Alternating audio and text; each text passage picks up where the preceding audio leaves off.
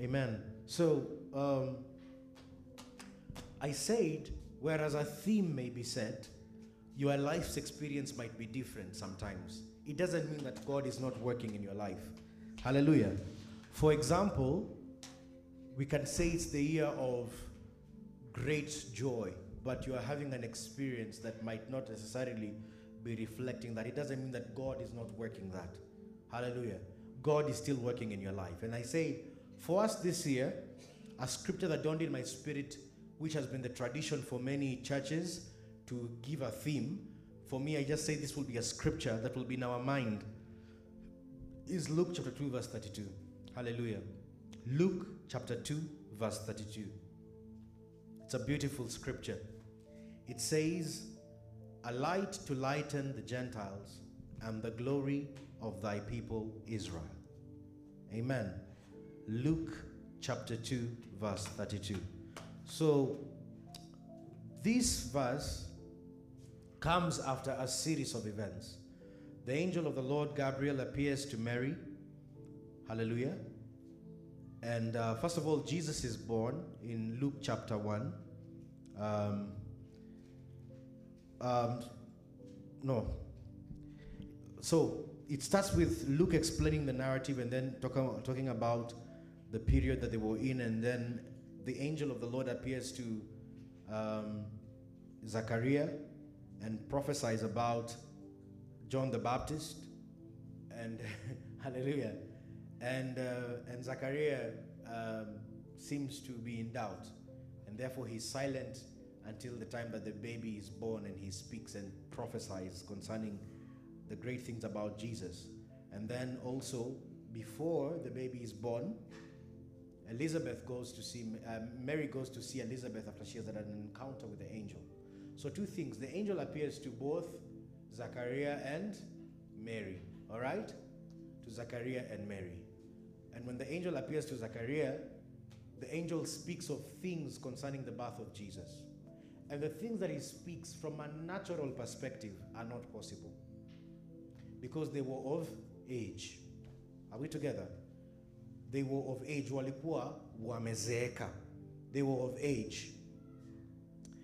And when the angel tells Zachariah these things, or should I say Zacharias, whichever way you pronounce it, he asked a question. He asked the question, and Zacharias in verse 18 of Luke chapter 1, and Zacharias said unto the angel, Whereby shall I know this? Whereby shall I know this? For I am an old man, and my wife well stricken in years. And the angel answering said unto him, I am Gabriel that stand in the presence of God, and am sent to speak unto thee and to show thee these glad tidings. And behold, thou shalt be dumb and not able to speak until the day that these things shall be performed, because thou believest not my words, which shall be fulfilled in their season. Hallelujah. Praise the Lord. You know, I try to avoid so much jokes so that when I'm editing the sermon, it's easier. So I don't want to increase work for myself, but I feel like a prompting to just give a joke. So the Lord helped me. But I don't know why the boy child. Alionewa hapa. Huh? Why? Because he asked when eh, he asked a question, whereby shall I know this? For I am an old man, and my wife well stricken in years. Mary also asked, How shall this be? For I have not known a man. But Mary's was registered as faith, and the boy child was registered as doubt. I don't know if you've ever seen that. Yeah. So, huh? Yes, it's an honest question. I don't know if you've ever seen that. I mean, Luke 1:18, he asked, Whereby shall I know this? For I am a man who's well stricken in years, and also my wife Elizabeth. Because what you're telling us, humanly speaking, is not possible. Then the angel appears to Mary. Hallelujah. I can see Jahera has found a competitor. Hallelujah. Now, um, then the angel appears to Mary. All right? Verse 30 And the angel said unto her, Fear not, Mary, for thou hast found favor with God. We're still in Luke chapter 1. Verse 31 And behold, thou shalt conceive in thy womb, and shalt bring forth a son, and thou shalt call his name Jesus. He shall be great, and he shall be called the Son of the Highest. And the Lord God shall give unto him the throne of his father David. And he shall reign over the house of Jacob forever, and of his kingdom there shall be no end. Then Mary said unto the angel, verse 34, How shall this be, seeing I know not a man? How shall this be, seeing I know not a man? What she was saying is, How is this possible for me to give birth to a child, yet I know not a man? Yet I am not involved in the natural way in which children are conceived. Hallelujah. That's what she was asking. But the angel blessed her. Hallelujah. hey, my Lord. And the angel answered her, The Holy Ghost shall come upon thee, and the power of the highest shall overshadow thee. Therefore also, that holy thing which shall be born of thee shall be called the Son of God.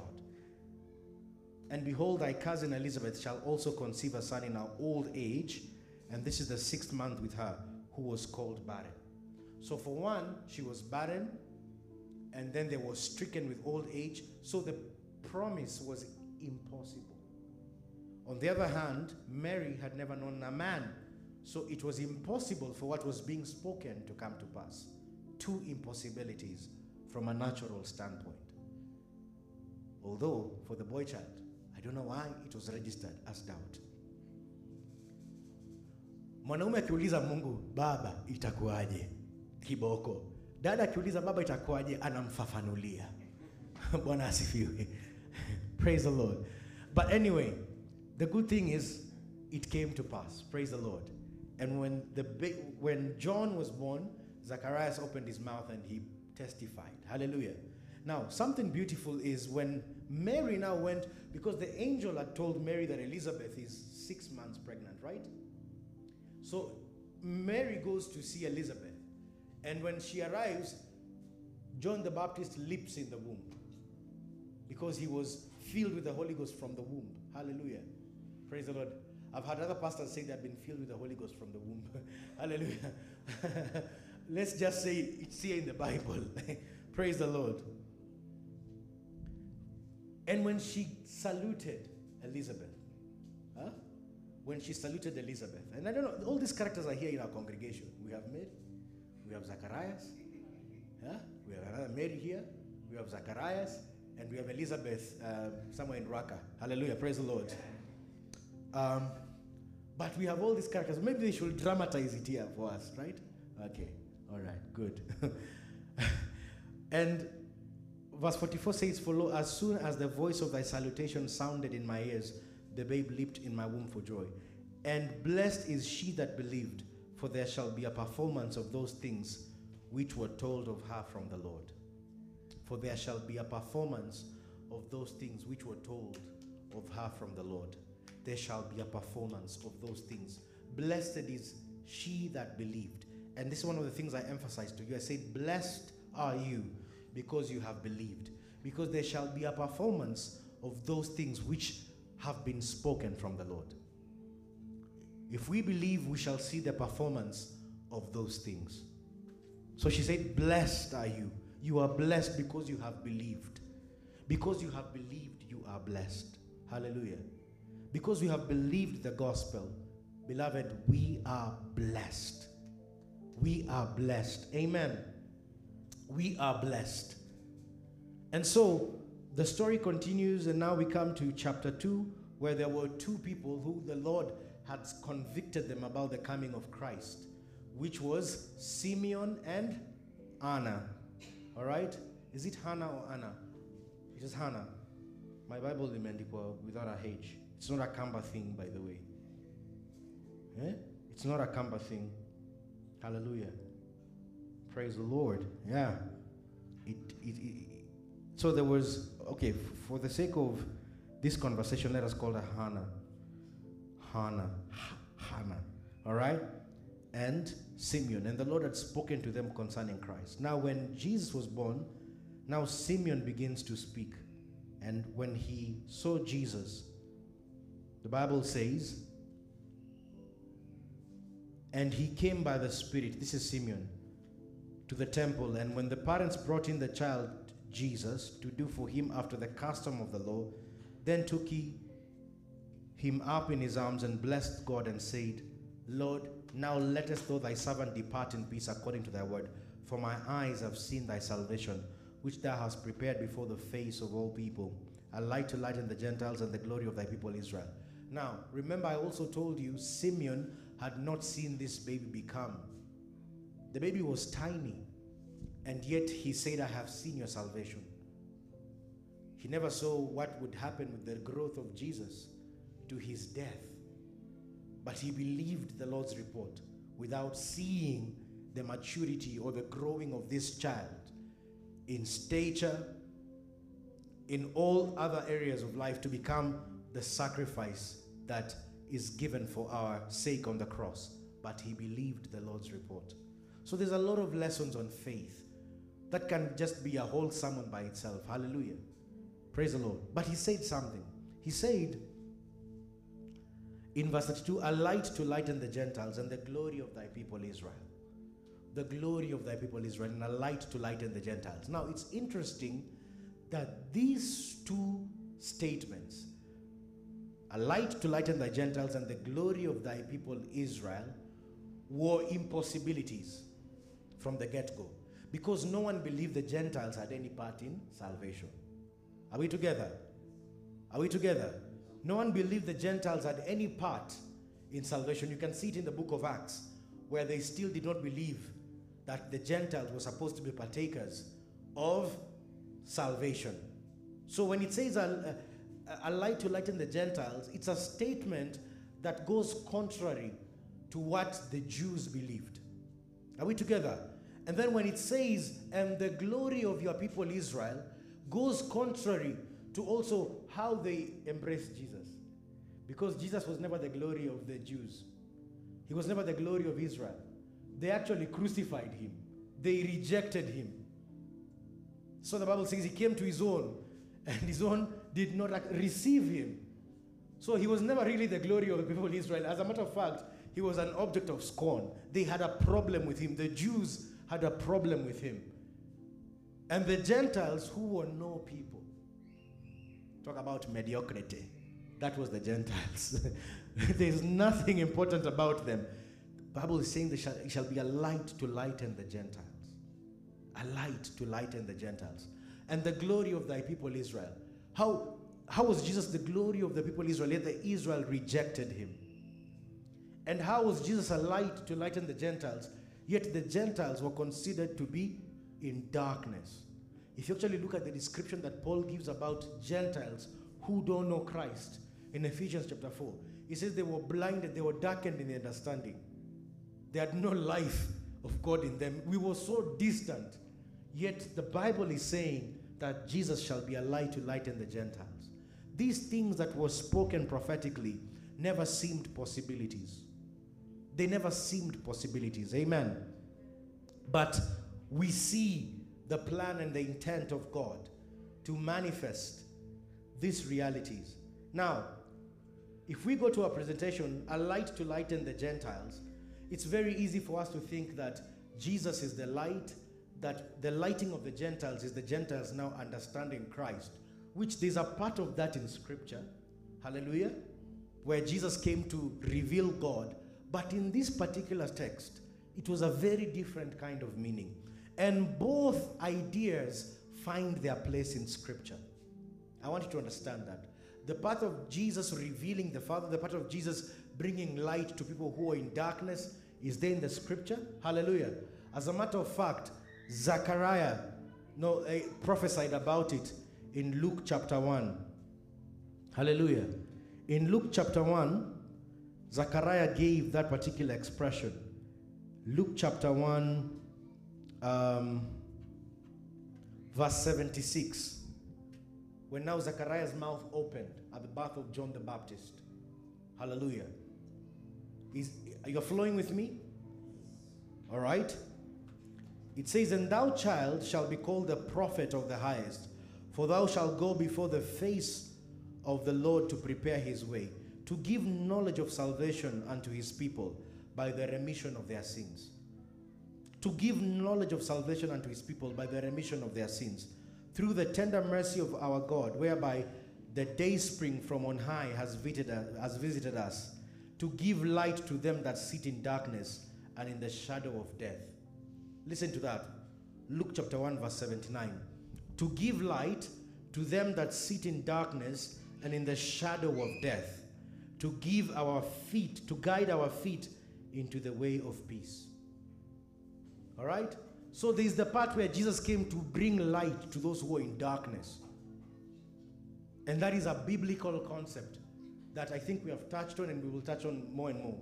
But this one is a different one. Luke 2 32 is a different meaning. The word lighten is the word apocalypsis, which I have shared with you before. Now, the reason why we share these Greek words is not to sound so deep. Hallelujah. It's for understanding. When it says a light to lighten the Gentiles, the word lighten means laying bare. That means laying bare or making naked. Hallelujah. Praise the Lord. We have an active congregation.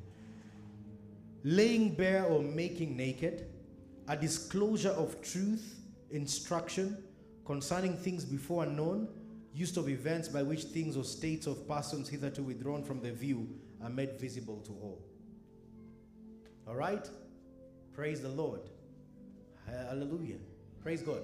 So Jesus is the light that lightens the Gentiles. I have said it is used, that word light and apocalypse is used of events by which things or states of persons up to this particular point withdrawn from view are made visible to all. So there are states of persons. There's a status of people that is not visible to the naked eye. It is not possible to know what your life contains.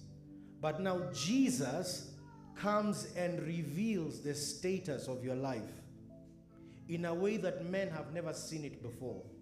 Hallelujah. Praise the Lord. Praise God. Um, it's the word, it's manifestation and appearance. When the Bible says, and all creation eagerly awaits for the manifestations of the sons of God. So the Bible is talking about the manifestation. He is the light that manifests the Gentile. He is the light that manifests the Gentile. Praise the Lord. Another word is that word disclosure. Disclosure is appearing, coming, lighten, manifestation, or revelation. And all those notes are there. What are we saying? We are saying that Jesus came to reveal the Gentiles, which means the Gentiles were living in darkness, and Jesus came and brought them to light to be seen. Before they were no people, now they are a people. Hallelujah.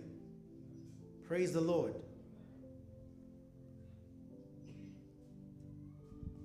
First Corinthians chapter 2 is one uh, another scripture we read, First Corinthians chapter 2.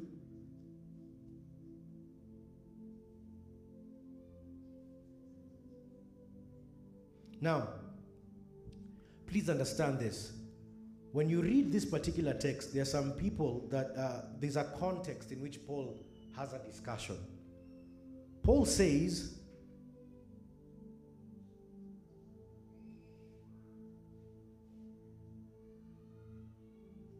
from verse 26 before you get to 1 Corinthians chapter 1 verse 26 before you get to chapter 2.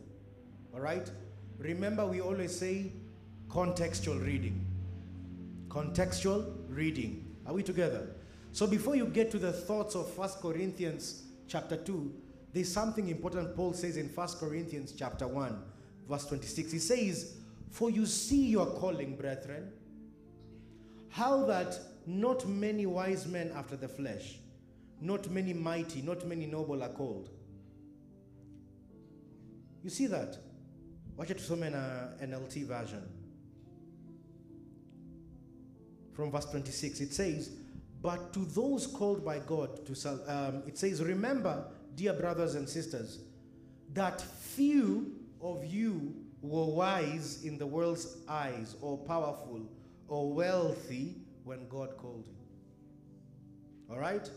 So it means that God's calling was not based on your power or wealth. It says that few of you were wise in the world's eyes or powerful or wealthy when God called you. Instead, God chose those things the world considers foolish in order to shame those who think they are wise. And he chose those things that are powerless to shame those who are powerful. God chose those things despised by the world, things counted as nothing at all, and used them to bring to nothing what the world considers important. As a result, no one can ever boast in the presence of God. So even God Himself chose the things that were despised and not appealing in the eyes of the world. Which means even the state of the man that which God calls is that that man is not a man that is considered to be important or great or significant. As a matter of fact, if you think you are significant or you're important or you are powerful, when you come to God, all that, what do you call it in your Gen Z language, vibes, all those vibes are stripped off you, and you have to begin again with God from scratch. Are we together? All right. Yani, if you come from the world and you come to the kingdom, that reputation you have in the world, in the kingdom, it's not giving. Hallelujah. Praise the Lord. That's Gen Z language. It's not giving. Huh? Praise God. I am connecting with our, congregate, our congregant here. All right. So, um, you understand? So, even Paul, with his status, when he came into the kingdom, all that did not mean anything. The rich young ruler was wealthy. Jesus told him, Go and sell everything you have and follow me. And that guy was like, uh, it's, it's really impossible. So we never transfer this thing. We don't transfer what we had in darkness into the kingdom of God.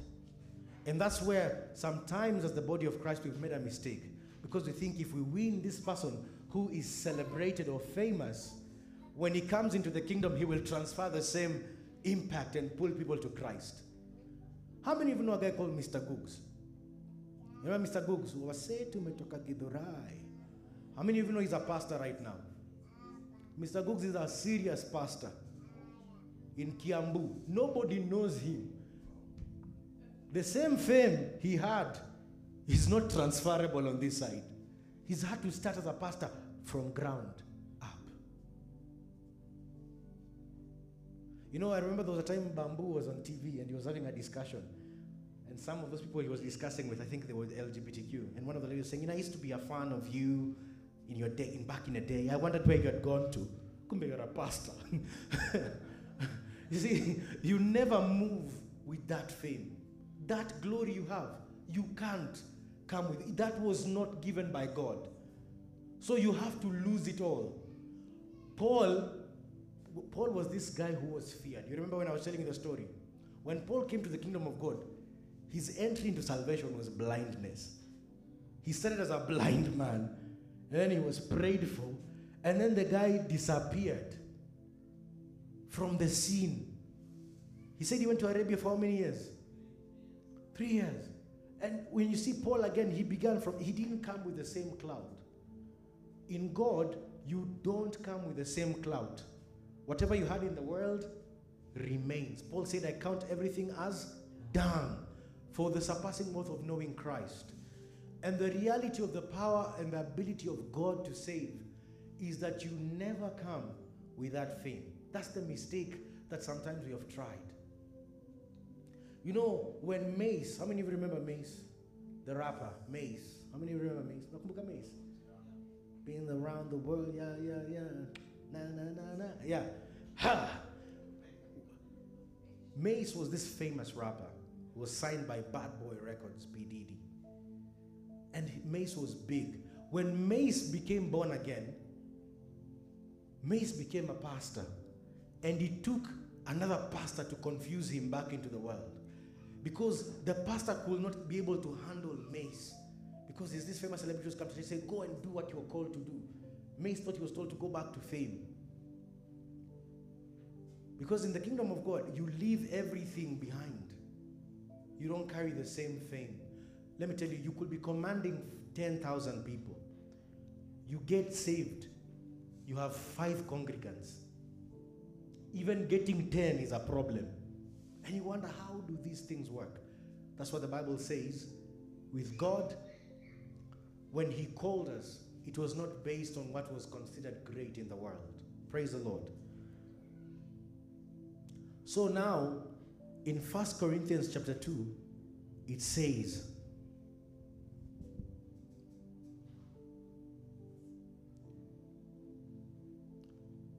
Are you following me?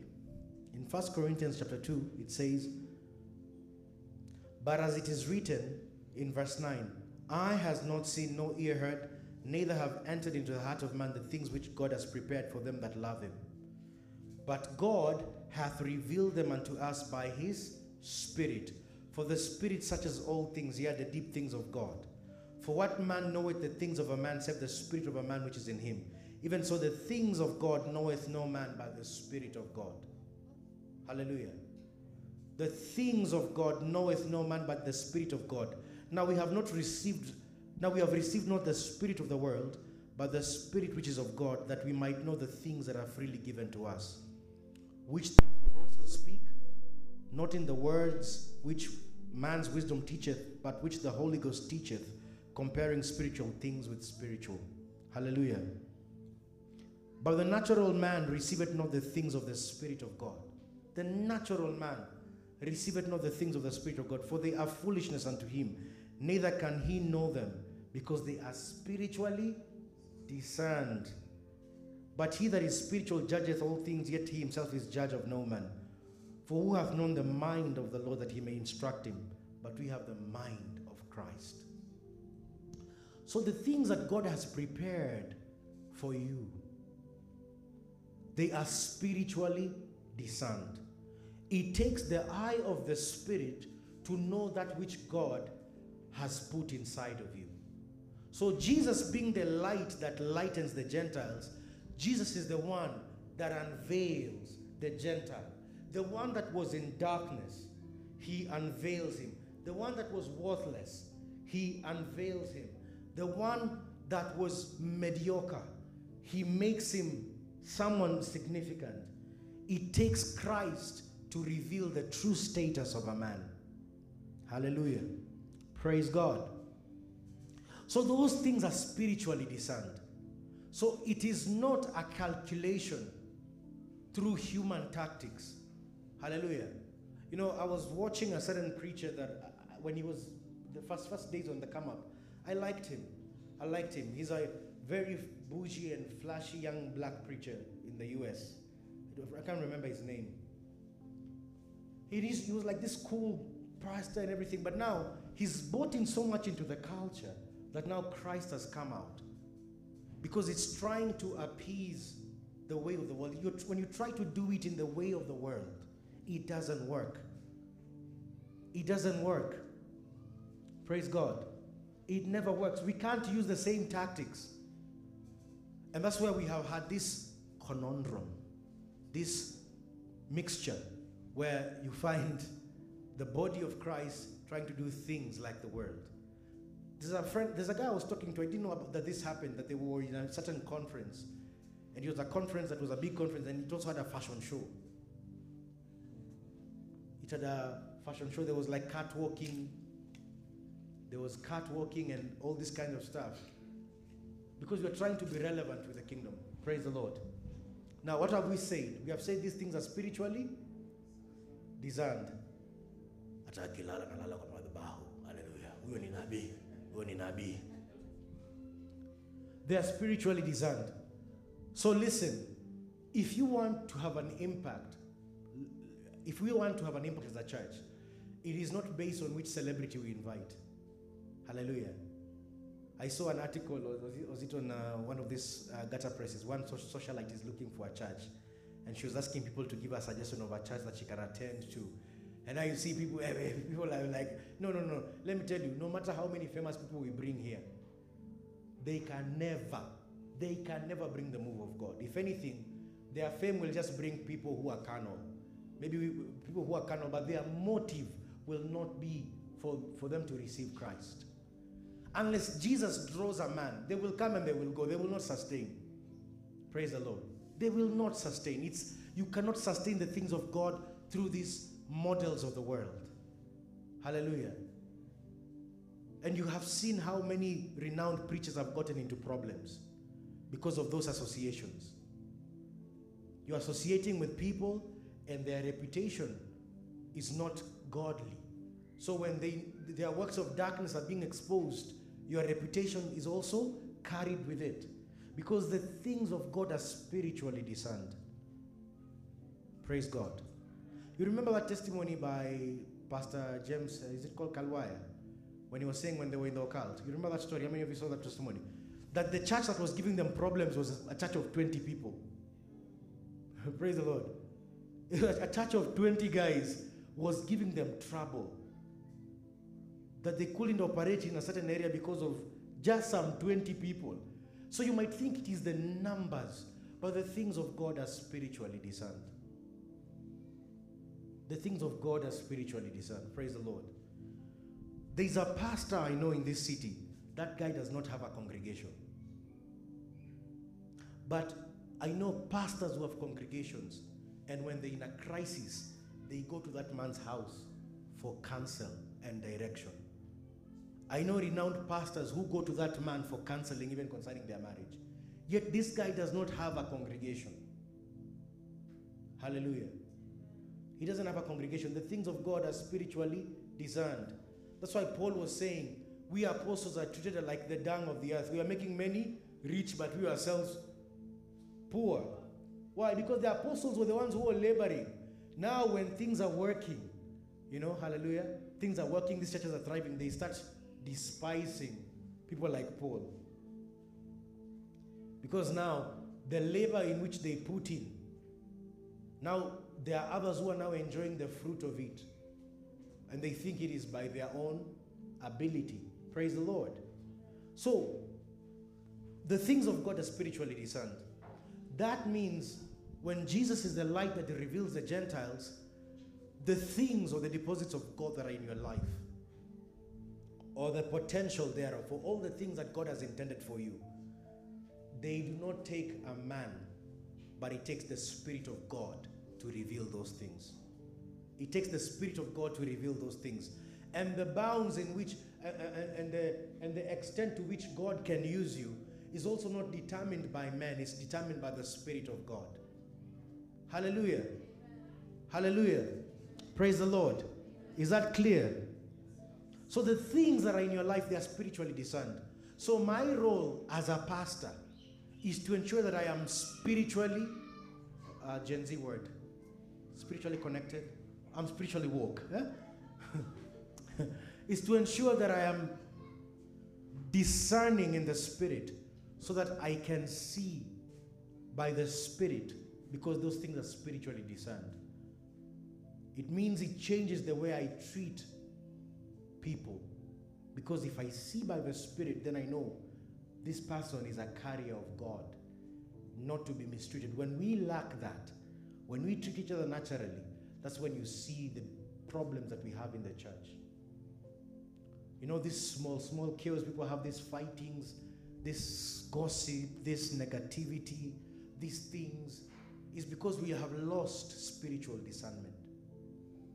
We are not able to see with the eyes of the Spirit. Now, after sharing that, I'd like us to pay attention to First Peter chapter 2. First Peter chapter 2. Now, uh, just before, before you get there, Second Corinthians chapter 5.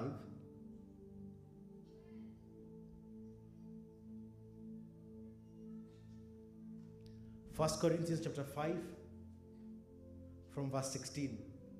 It says,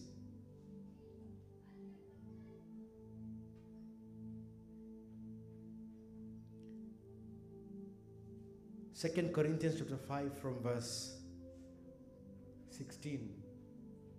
It says, So we have stopped evaluating others from a human point of view. Is that clear?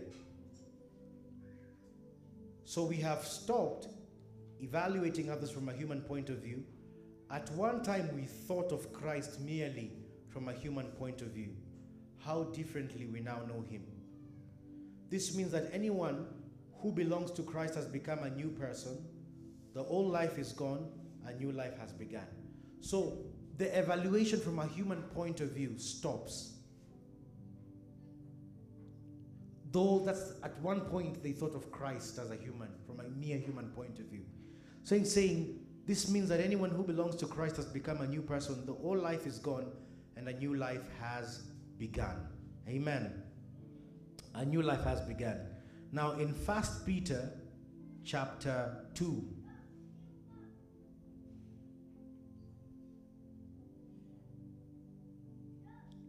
it speaks about Jesus, then it speaks about us. It says,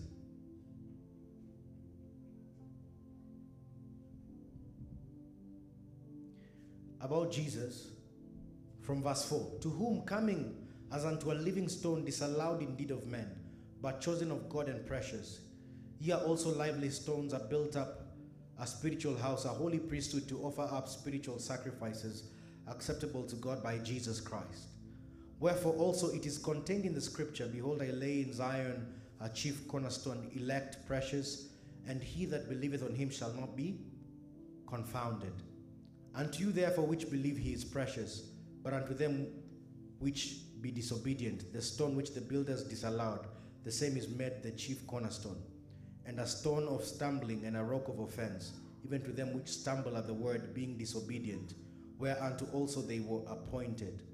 But ye, ye who have believed, are a chosen generation, a royal priesthood, a holy nation, a peculiar people, that you should show forth the praises of Him who called you out of darkness into His marvelous light. Hallelujah. You, you see that particular scripture? It says, But you're a chosen generation, a, royal priesthood, a holy nation, a peculiar people, that you should show forth the excellencies of him that has called you out of darkness into his marvelous light. He's called you out of darkness, out of obscurity, into his marvelous light. That's what the Bible says in Second Peter. Hallelujah. Now, I just want to read something for you. Second Peter, as hey, Peter, wait. My God, my God. All right? I was in First Peter, sorry, just in First Peter.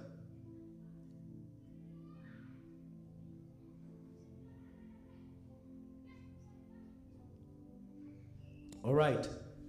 Now, if we look at uh, First Peter chapter nine, First Peter, um, sorry, First Peter chapter two.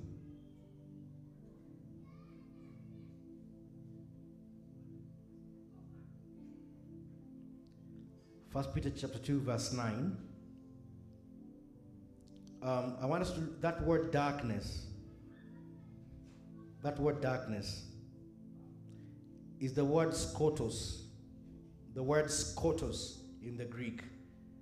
And it means obscurity. Obscurity. that is ignorant and ignorant in respect of divine things. It is the word obscurity. So when the Bible says he called us from obscurity into his marvelous light. It means that the life of the Gentile was obscure without Christ. And now there is meaning in a man's life because he has come to Christ. So Jesus is the one that reveals the value of the Gentile. He's the one that reveals the value of the man that was without Christ. He's the one that reveals the worth and the significance of that life. Now, if we were to practically look at it here, is that when God has called you, that's why Jesus was very particular. He said, Woe unto him who, for a reason, any of these one young ones shall fall by them. He said, It is better for a millstone was cast around his neck and he was thrown into the sea. Because we are not supposed to make any of this one fall. Jesus treated everyone so precious. Because in Christ, the true worth of a person is revealed. The true value and the true significance of a life is revealed in Christ. Hallelujah. Now, if you are outside of Christ, and people can say, oh, that's a life that was filled with value. That's a life that was significant. He didn't need Christ to bring up the value. Well, the truth is, the value of that life that Christ reveals in the Gentile is a life that is called eternal. Eternal life. Praise the Lord. It's eternal life. And that eternal life is not only for this present world, but even in the world to come. Which means the life of a man that is without Jesus is insignificant to the point that when that man leaves this earthly tent, that life is cast into the depths of hell. But for those that have believed in him, they have received immortality. Jesus has brought immortality to light. That means the life of that believer is immortal. It means when you leave this body, you are still alive and present with God. Amen. It means that that life is so significant that it cannot afford to be lost. Now, in this present world, someone might not see the value of that life because he's not able to spiritually discern it. He's not able to spiritually discern it. There are men who, I remember, and I don't like sharing this story, but it's just one of those things that really communicates reality to you. I remember there was a time when M-Pesa was at its height. Bob Collymore made a statement and said, you know, M-Pesa is more valuable than the church. And you were just like, wow. You know, sometimes arrogance and pride can come into you that you can speak anyhowly. When that man got cancer and people saw his image, people were shocked. It's like how the mighty can fall in a span of months. And then the funny thing is, when he died, the next day they had appointed a CEO. They had already started planning because they knew this guy's guy was dying. You know, um, do you know that? How many of you had a Safaricom had already planned? this guy's going. And just like in the twinkle of an eye, the guy was gone. Just like that. So sometimes you might live and think that your life is so precious and it's of such value, but Jesus is the one that reveals the value of that life because even when that life leaves that body, hallelujah, the Bible says the body of the rich man descended into the pits of hell, but the angels came and carried Lazarus. Hallelujah. Praise the Lord. Praise God. You know, we have seen the high and mighty, how they have moved around with pride. If you read Psalm 73, talks about it. The Bible says God has set them on slippery places. So a man is walking with so much pride in his heart, he has no fear or regard for God. You know, these are the things that have really hit me hard. Because I remember when we were doing a breakfast, uh, one, one breakfast uh, with the coach, Remember Chris Kirubi came and he was addressing us. And The waiters, when they were carrying plates, they just made a clanging sound and he shouted and said, I don't want any more movement. And you could see everyone grumble. This guy is so powerful that he would speak and everyone would, would shake. When he would enter his building, and he said he doesn't want to see cars parked outside International Lifehouse. You know, you couldn't park. Because you see, you can be rising, you can be at the height of your power. Like Nebuchadnezzar, who was considered to be like a god. And when the man hit rock bottom, lived like a beast for seven years. By the way, if you read the end of Nebuchadnezzar, it's like he acknowledged God. So maybe we might find him in heaven.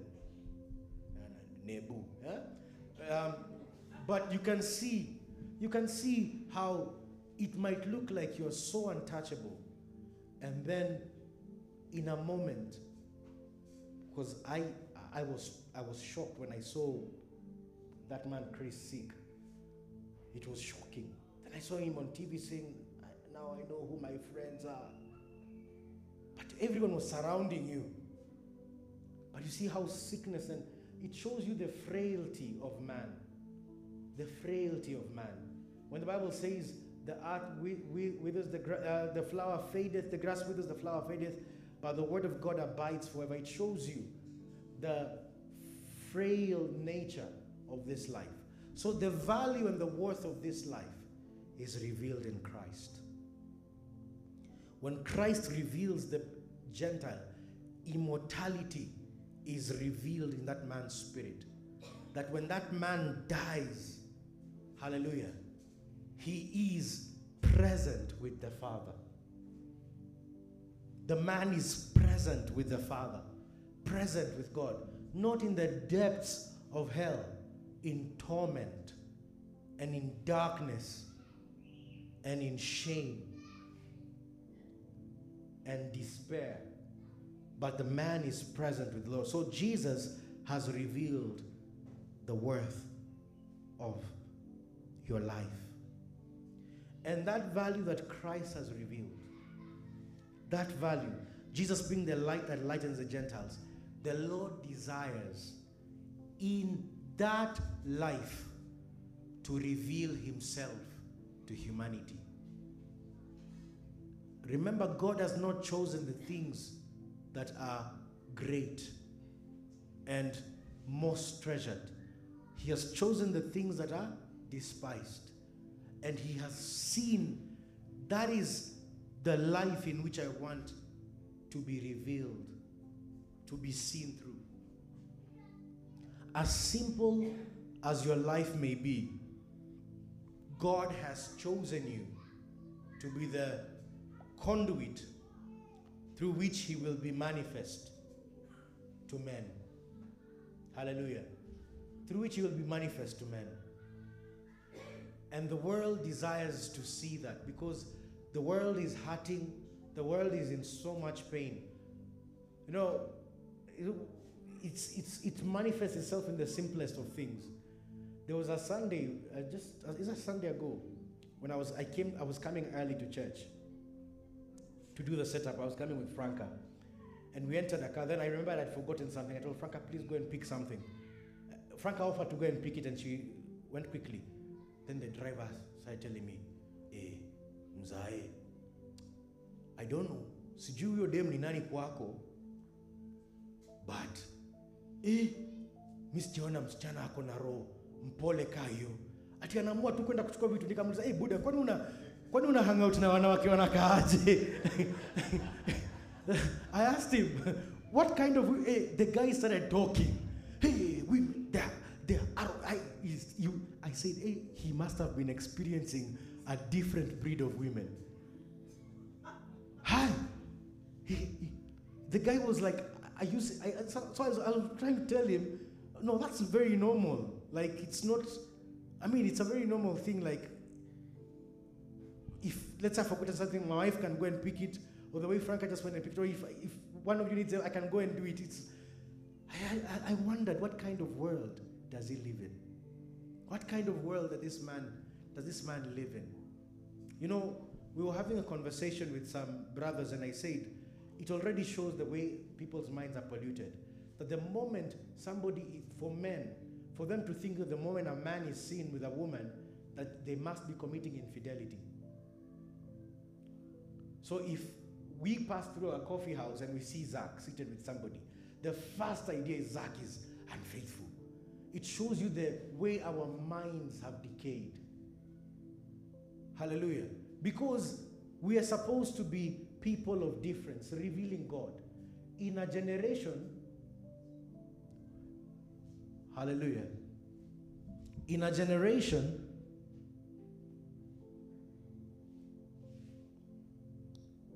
sorry, I think there was a Wi Fi problem.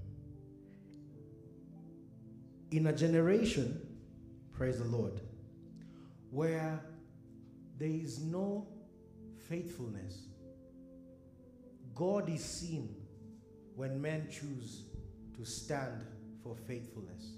In a generation where there is no love, God is seen because the world, with all its ability and all its wealth, has not been able to afford the fruits of the Spirit. They are too expensive for money. The world can't afford kindness and gentleness. The world cannot afford love. It's too expensive. It's too expensive. Wealth is not the answer. Billionaires are divorcing. Wealthy people are divorcing. There are problems. So the world is not able to afford the fruits of the Spirit. These things are only produced by the Spirit. The love, the care, the heart of godliness, they are only manifest by the Spirit of God. I remember there was a time I, have had a number of, uh, you know, these problems where you move into a house and then you find that there were some historical problems. And then KPLC don't do a good job in explaining. They just come and disconnect things sometimes. And there was a time there was a, one meter was disconnected. And then I called customer service and they were very arrogant. Just said, go to Stima, whatever, Plaza or something. I went there, they said, you're not supposed to come here. Your region is mapped in South C. So I went to South C, I got there. And these people are so arrogant. I was like, how can I? Then one lady just said, ah, please come. What's the problem? She told me just sit here. Then she organized, they brought me tea. I was like, do you want bread? I was like, hey, let him cut it. so as I'm having tea with her, she gets on her computer patiently. She looks, she addresses the issue, addresses the issue, finds the issues there, addresses it, and restores the meter instantly. And tell me it's okay, it's done. I didn't need to, no bribe, nothing, no, nothing attached. Before I left, I asked her, wait, are you born again? And she said, yes. I asked, uh, definitely, maybe that's the reason. Because it was almost impossible. Because in that space, it's like there are certain kinds of influences that work, even in this government.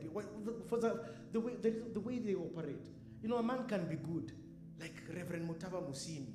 But when he went to parliament, he said he discovered there are some demons there. Huh? You want to come with integrity, but everyone is just mad when you're there. All right?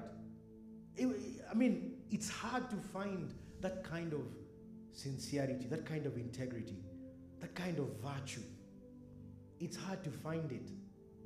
Some people might try to mask it, but when it's put to test, you see another side that's scary. But that's how God desires to be seen. Because that day I left there saying, I have seen God.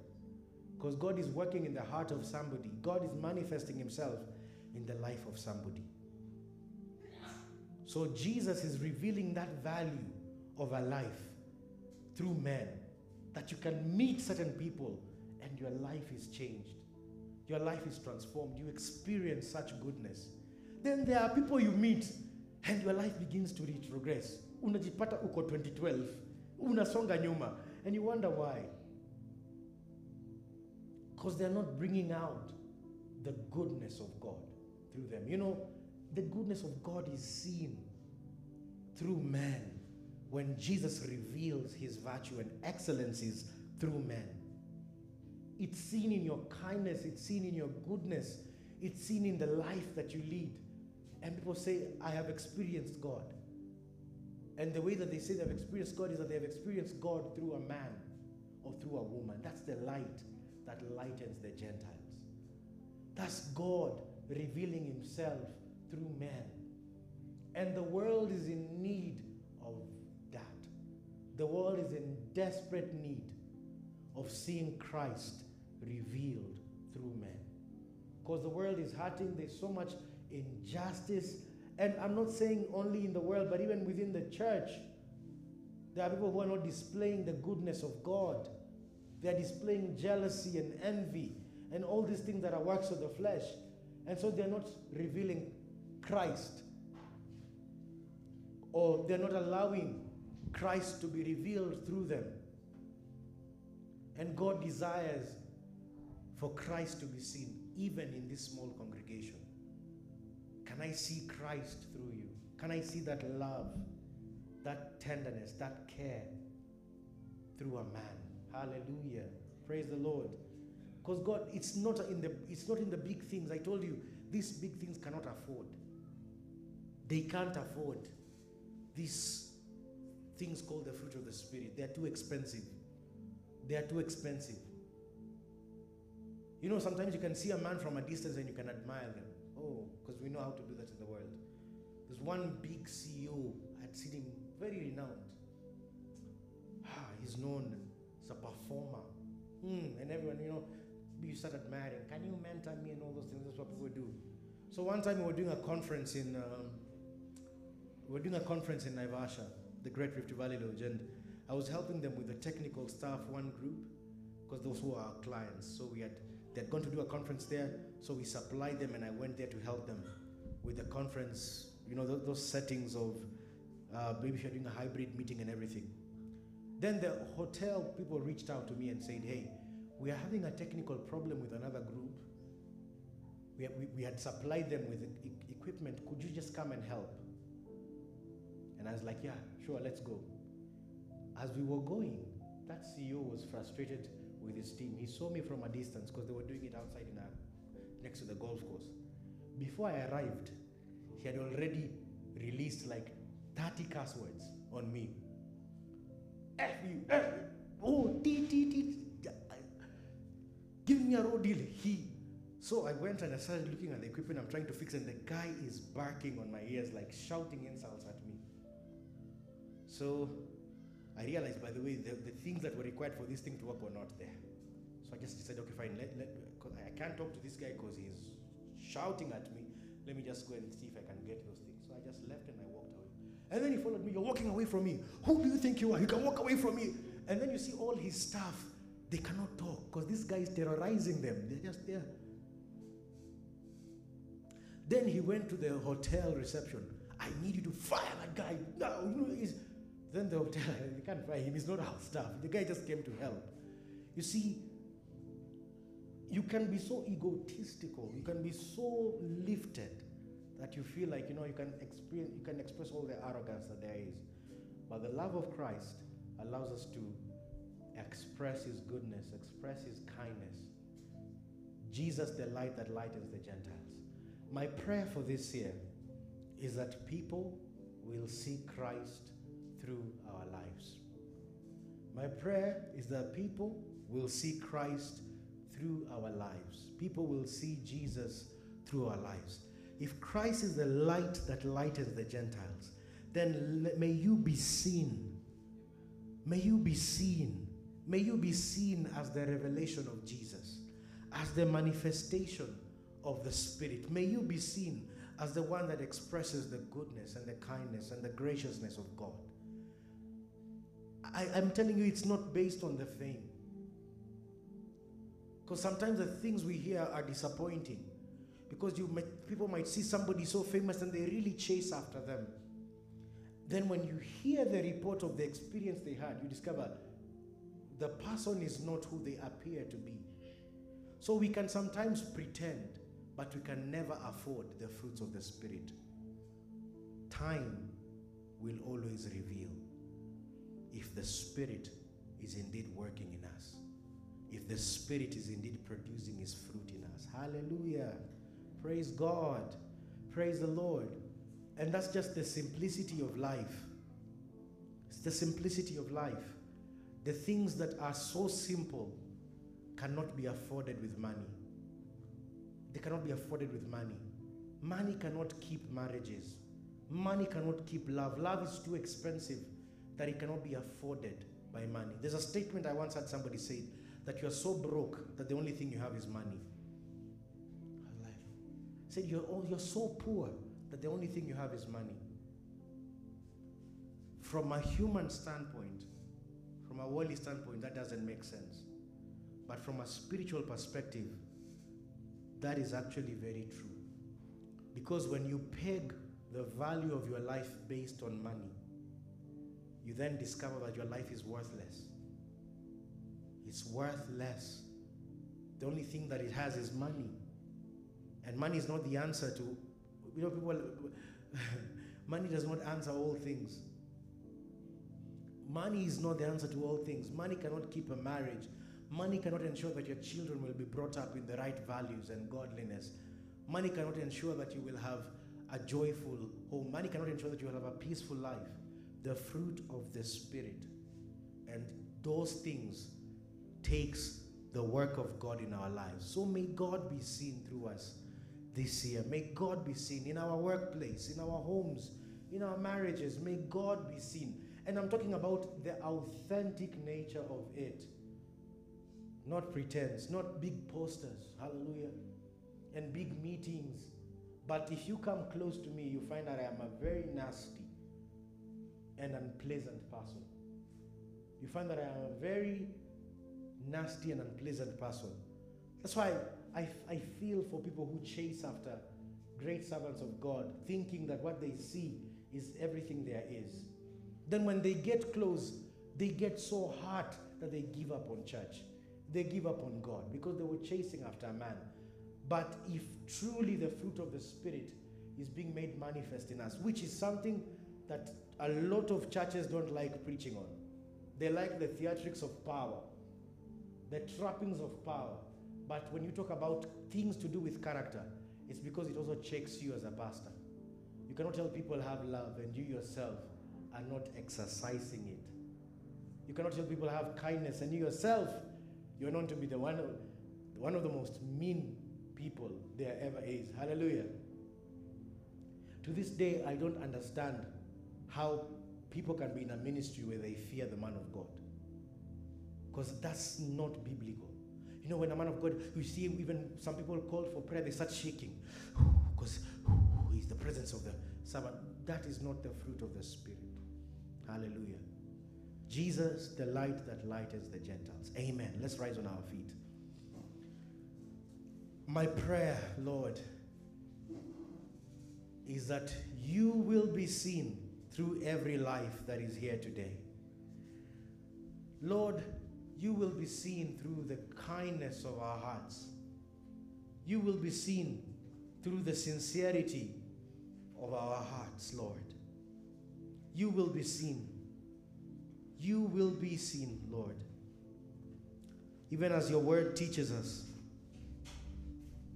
But the fruit of the Spirit is love, joy, peace, long suffering, gentleness, goodness, faith, meekness, temperance. And against such there is no law. My prayer is that what will be seen through you is the love, the joy, the peace, the long suffering, the gentleness, the goodness, faith, and meekness, and temperance. These are the things that cannot be afforded with money. These are the things that Jesus reveals through the Gentiles. This is what Christ reveals through us the fruit of the Spirit. Hallelujah. It's my prayer that this will be our experience. This will be our experience, Lord. Even in this congregation, Father, I pray